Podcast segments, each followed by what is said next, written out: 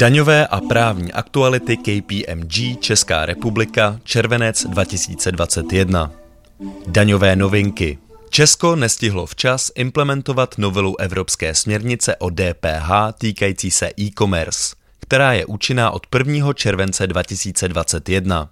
Novela českého zákona o DPH čeká na schválení v Senátu. Podle čerstvě vydané informace generálního finančního ředitelství bude možné ve většině oblastí využít přímý účinek směrnice.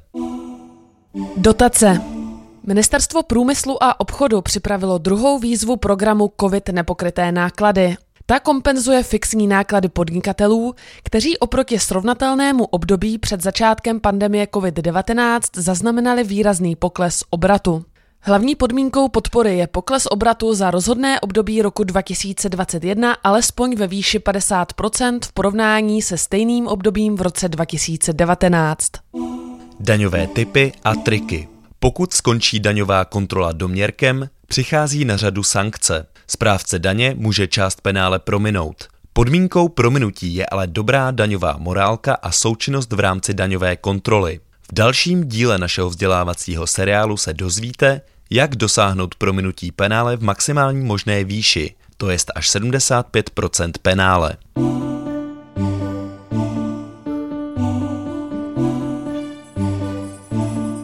Právní novinky. Inspekce práce provedla v loňském roce více než 5,5 tisíce kontrol zaměřených na nelegální zaměstnávání, které odhalily přes 3 tisíce nelegálně zaměstnaných osob.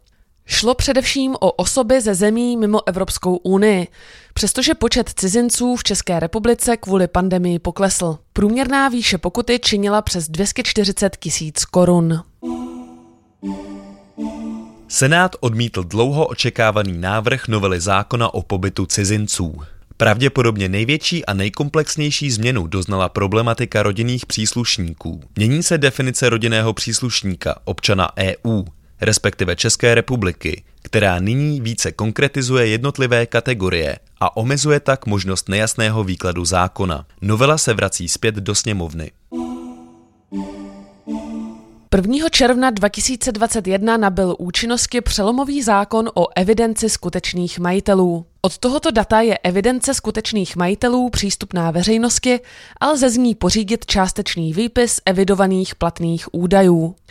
Kvůli citelným sankcím a dalším nepříznivým dopadům se zápis skutečného majitele mnohým společnostem jeví jako neodkladný. Od 27. června 2021 je možné používat nové standardní smluvní doložky pro předávání osobních údajů z EU, EHP do tzv. třetích zemí a nové standardní smluvní doložky pro smlouvy o zpracování osobních údajů mezi správci a zpracovateli. Došlo tak k posílení ochrany osobních údajů, a to zejména ve vztahu k jejich zpracování ve třetích zemích.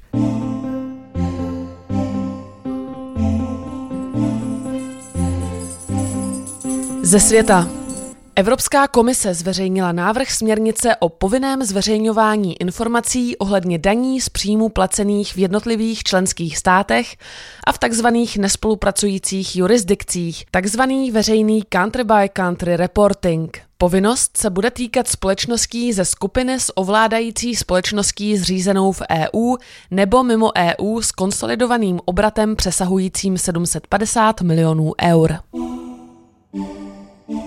130 ze 139 zemí združených v rámci OECD za účelem implementace závěrů iniciativy BEPS podpořilo ve společném prohlášení nová pravidla pro mezinárodní zdanění nadnárodních společností. Konečná podoba pravidel reagující především na digitalizaci ekonomiky by měla být dohodnuta v říjnu tohoto roku s ambiciozním cílem uplatňovat je už od roku 2023. Pravidla podpořily USA, Čína, Německo, Francie a Rusko.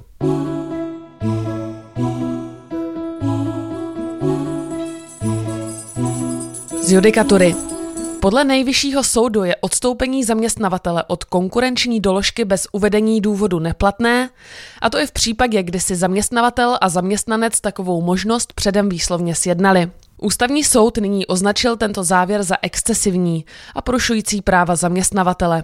Toto rozhodnutí by mohlo přinést úlevu mnoha zaměstnavatelům.